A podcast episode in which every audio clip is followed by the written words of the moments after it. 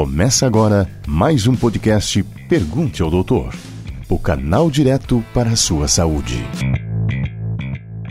Até a década de 80, acreditava-se que os sintomas do transtorno do déficit de atenção e hiperatividade sumiam depois da adolescência. Porém, a doença que atinge 5% da população em todo o mundo pode permanecer na vida adulta. Dificuldades em manter a atenção, desorganização e hiperatividade são os sintomas mais comuns e se manifestam em maior número em crianças do sexo masculino. Muito bem, o assunto no programa de hoje é transtorno do déficit de atenção e hiperatividade. E para falar sobre este assunto, o meu convidado de hoje é o médico neuropediatra, Dr. Jaime Lee. Dr. Jaime, seja muito bem-vindo ao nosso programa. Muito obrigado. Eu queria, antes de mais nada, agradecer o convite e dizer que é um enorme prazer estar aqui conversando sobre esse assunto que tanto me fascina. Doutor, é, para começo de conversa, o que é a hiperatividade? O transtorno de déficit de atenção e hiperatividade é uma condição que afeta é, mais de 5 a 10% da faixa etária pediátrica. É considerada a condição neurocomportamental mais comum na faixa etária pediátrica e é caracterizada por três sintomas básicos: a desatenção, a agitação e a impulsividade. Então, se a gente fosse conceituar isso, é um, seria um transtorno neurocomportamental extremamente comum que é caracterizado por desatenção, agitação e impulsividade, trazendo grandes transtornos para o rendimento escolar dessas crianças. Doutor Jaime, todo hiperativo possui déficit de atenção. Qual a diferença entre os dois distúrbios? Na verdade, o transtorno de déficit de atenção e hiperatividade ele pode ser classificado em subtipos existe o subtipo predominantemente hiperativo, na qual, na qual os sintomas de hiperatividade são mais proeminentes. Existe o subtipo é, predominantemente desatento, na qual o sintoma de desatenção é mais proeminente. E existe o tipo misto, na qual os dois sintomas são igualmente importantes. O subtipo hiperativo é mais comum em meninos, talvez por isso, como tivesse, como falaste na introdução, seja mais comum em meninos, porque eles acabam sendo muito mais encaminhados faz sentido a gente pensar que um menino que incomoda muito mais, ele é encaminhado primeiro em comparação com aquela menina que não é tão agitada, mas é igualmente desatenta. Entretanto, é importante a gente salientar que tanto o subtipo hiperativo quanto o subtipo desatento traz tantos transtornos em um quanto o outro. Doutor Jaime, como é feito o diagnóstico de hiperatividade? É possível que alguém apresente algumas características desse distúrbio e não seja hiperativo ou vice-versa, doutor? Bom, a questão do diagnóstico é um assunto extremamente importante. Até a década de 70 não se falava em transtornos de déficit de atenção e hiperatividade. Entretanto, quando a gente vai ver dados mais atuais de 2010, 2012, a gente percebe que quase 25% de todas as consultas neuropediátricas têm como principal queixa o transtorno de déficit de atenção e hiperatividade e as dificuldades de aprendizagem. O primeiro passo que a gente vê no diagnóstico é o encaminhamento. O encaminhamento geralmente é feito por pais e professores que veem naquela criança com queda do rendimento escolar sintomas sugestivos de falta de atenção. Essa falta de atenção, no entanto, ela pode ser decorrente de vários fatores. Deficiência intelectual, na qual a criança não consegue compreender aquilo que está sendo ensinado e por isso não consegue prestar atenção. Uh, quadros associados então com o transtorno de déficit de atenção e hiperatividade falta de estímulo, indisciplina, são várias outras situações que a gente precisa contemplar antes do diagnóstico.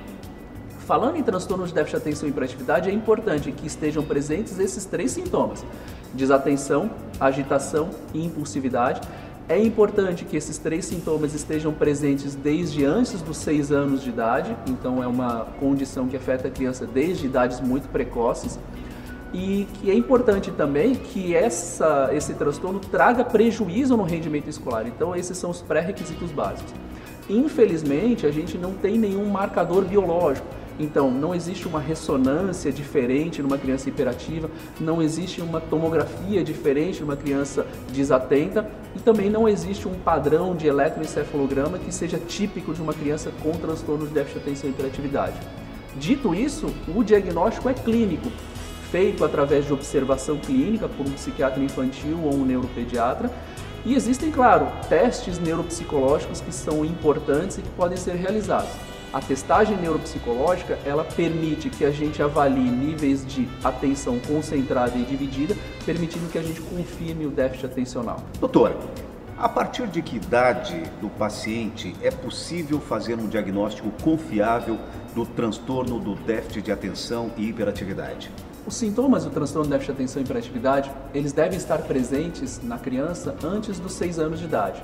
Os testes neuropsicológicos, eles são feitos a partir dos 6 anos de idade. Então, a partir dos 6 anos de idade, a gente consegue ter um exame, um diagnóstico altamente confiável. Muito embora os, os protocolos e os consensos de diagnóstico permitem que a gente faça os diagnósticos a partir dos 4 anos de idade. A partir dessa idade é possível suspeitar e até mesmo fazer o diagnóstico clínico dessa condição. Doutor, o transtorno não é fruto da vida atribulada e do excesso de informação? Eu acredito que o transtorno de déficit de atenção e hiperatividade sempre esteve ali. Retrospectivamente, pensando nos meus colegas de classe, da infância, do pré e da primeira série, eu fico vislumbrando várias crianças que teriam um diagnóstico de transtorno de déficit de atenção e hiperatividade. O que acontecia antes, talvez, fosse que algumas crianças que tivessem o transtorno de déficit de atenção e hiperatividade acabavam tendo falência escolar. E os pais, sem ter para quem recorrer, acabavam tirando da escola e eram aquelas crianças em que o pai dizia: Ora, meu filho não foi talhado para os estudos, então vou tirar da escola para que ele trabalhe junto comigo. E essas crianças acabavam perdendo grandes oportunidades profissionais futuras. Então acredito que o transtorno déficit de atenção e hiperatividade sempre esteve ali. O que nós temos agora é a maior atenção por parte dos pais e dos professores e a possibilidade de tratamentos eficazes que permitem reverter esse quadro e por isso tem se falado tanto no transtorno déficit de atenção e hiperatividade. A principal causa do transtorno é principalmente genética. Então a gente sempre pergunta se na família um pai ou a mãe ou algum parente tem história de transtorno de déficit de atenção, porque a história genética é muito importante.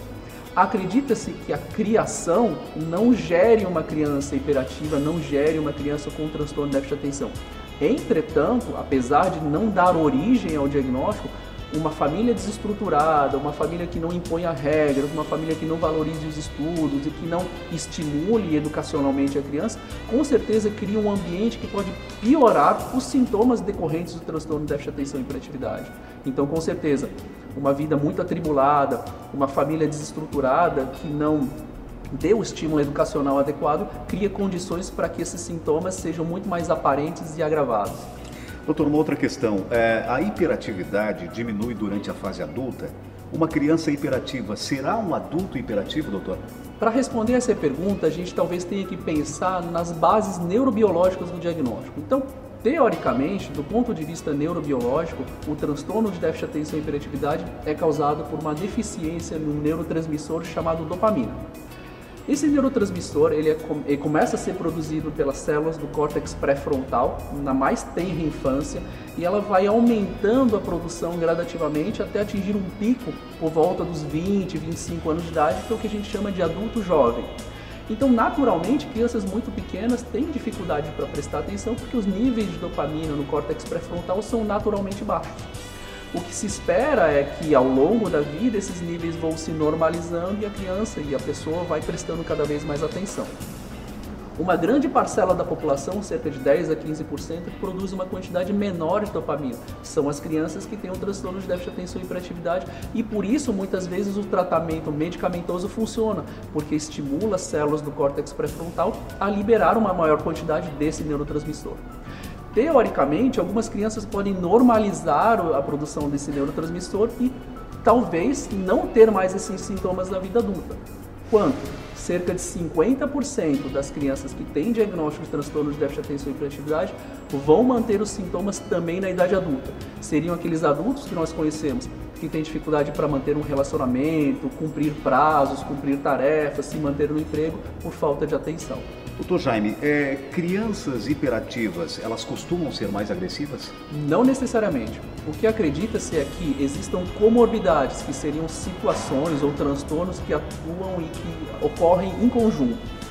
30 a 50% das crianças com transtorno de déficit de atenção e hiperatividade têm sintomas de transtorno opositor desafiante e transtorno de conduta. O que seriam isso? seriam aquelas crianças facilmente irritáveis, algo vingativas, que parece que fazem as coisas de propósito para incomodar, que têm resistência à autoridade, que não entendem o não. Então, esses sintomas seriam sintomas com, é, compatíveis com o transtorno opositor desafiante. E essas crianças teriam uma maior propensão à agressividade, a desafiar autoridades, e aí sim. Doutor Jaime, é, e por que a doença tem maior manifestação em crianças do sexo masculino? Não existe uma base neurobiológica que faça com que você tenha mais transtorno de déficit de atenção e hiperatividade em meninos do que em meninas. O que eu tenho a impressão é que o tipo mais comum encontrado em indivíduos do sexo masculino é o tipo predominantemente hiperativo. O tipo mais comumente encontrado em crianças do sexo feminino é o tipo predominantemente desatento. O que acredita-se é que o tipo predominantemente hiperativo é aquele que causa mais transtorno em sala de aula, já que a criança não para quieta, já que a criança não para de se mexer. Então essas, teoricamente, por trazer mais transtorno, são encaminhadas primeiro. Mas a gente não pode esquecer que aquela menina ou aquele indivíduo que tem o tipo predominantemente desatento, apesar de não incomodar tanto, ele tem um igual prejuízo no seu rendimento escolar, então a gente deveria prestar atenção tanto num tipo quanto no outro. Então, teoricamente, a gente deveria ter a mesma proporção dessa condição. Doutor Jaime, como os pais devem reagir ao desconfiar que seu filho possui hiperatividade? Essa é uma pergunta bastante importante e pertinente e acredito que um dos primeiros passos para que os pais consigam identificar esse transtorno nos seus filhos é se interessar pelo ambiente escolar da criança. Participar ativamente da educação dos filhos, desde muito pequeno ler para os filhos, criar um ambiente adequado para os estudos, onde dentro de casa e dentro da família se valorize a educação e se valorize os estudos. A partir desse ponto, é possível que o pai identifique qualquer tipo de desvio no rendimento escolar da criança desde que eles apareçam, desde o momento que eles apareçam. Se interessar, conversar com os professores, saber qual o conteúdo lecionado, estar a par de tudo aquilo que a criança é, esteja aprendendo na sala de aula. A partir do momento que existe uma queda do rendimento escolar, o pai e a mãe vão saber o, e tentar saber o motivo. E aí é a hora de talvez procurar os professores, a equipe pedagógica da escola e, por que não, um médico especialista, um neuropediatra, um psiquiatra infantil, para que se possa encaminhar o diagnóstico adequado e aí prosseguir com um tratamento adequado. Doutor, e falando em tratamento, como é feito o tratamento é, para os hiperativos? E remédios são necessários, doutor Jaime? Muito bem. O tratamento do transtorno de déficit de atenção e hiperatividade, ele deve ser entendido como um tratamento interdisciplinar é fundamental que tenha a participação dos professores, dos pais, pedagogos e psicólogos que vão ajudar essa criança a aprender de formas diferentes, a ter diferentes formas de ensino, a ter uma melhor, um melhor rendimento em sala de aula. O medicamento muitas vezes é extremamente útil, então a gente fala de classes de medicamentos que podem ajudar no tratamento da criança com transtorno déficit de atenção e hiperatividade.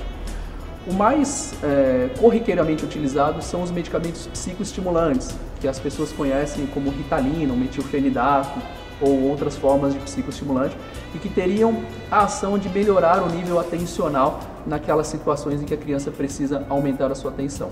Outras classes de medicamentos são utilizados como antidepressivos tricíclicos ou até mesmo neuroléticos, e a gente escolhe esse tipo de medicamento de acordo com as comorbidades.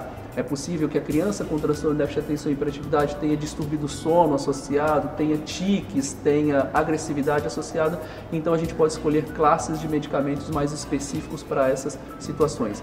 Então, o que a gente precisa entender? Que o tratamento é interdisciplinar, a condição deve ser entendida como uma condição crônica, então, uma vez iniciado o tratamento, essa criança precisa ser acompanhada continuamente por tempo indeterminado, já que a gente conversou que esses sintomas podem se manter até a idade adulta e o medicamento pode ajudar em muitas situações.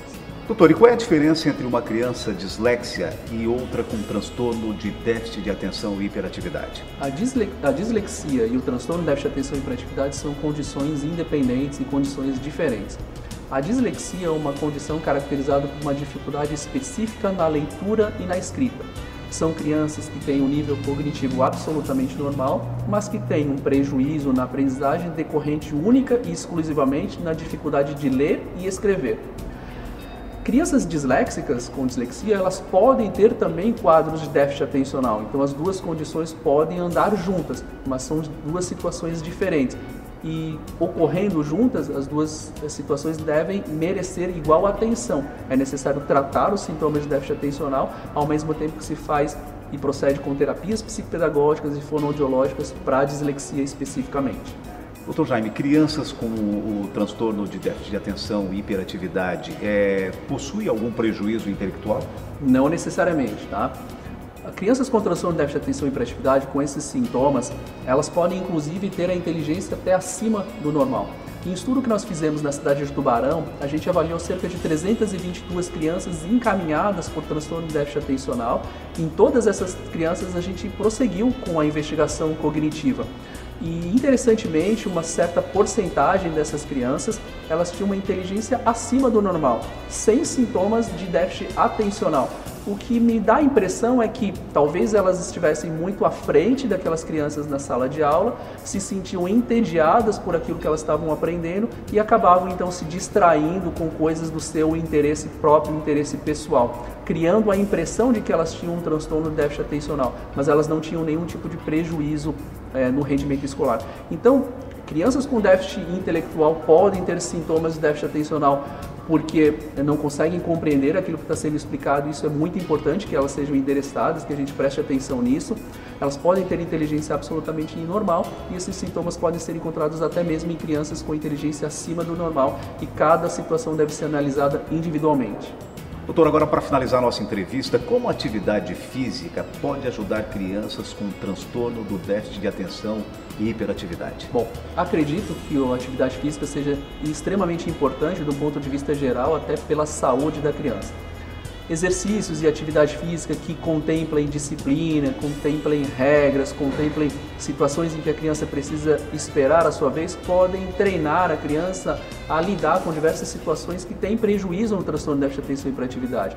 Então, os esportes ajudam a pessoa, incentivam a pessoa a prestar mais atenção, a ser menos agitada, esperar sua vez e menos impulsiva nesse sentido. Então, a atividade física pode ajudar crianças com transtorno de déficit de atenção e hiperatividade, desde que seja uma atividade física bem orientada e desde que essa atividade física seja de, do gosto da criança. A criança precisa encontrar prazer também naquela atividade física e acredito que ela pode ter um bom caminho nesse sentido. Olá, tá certo. No programa Pergunte ao Doutor de hoje, eu tive o prazer de conversar com o médico neuropediatra, Dr. Jaime Lin. Dr. Jaime, muitíssimo obrigado por ter aceito o nosso convite. Eu que agradeço, foi um prazer enorme estar aqui com vocês.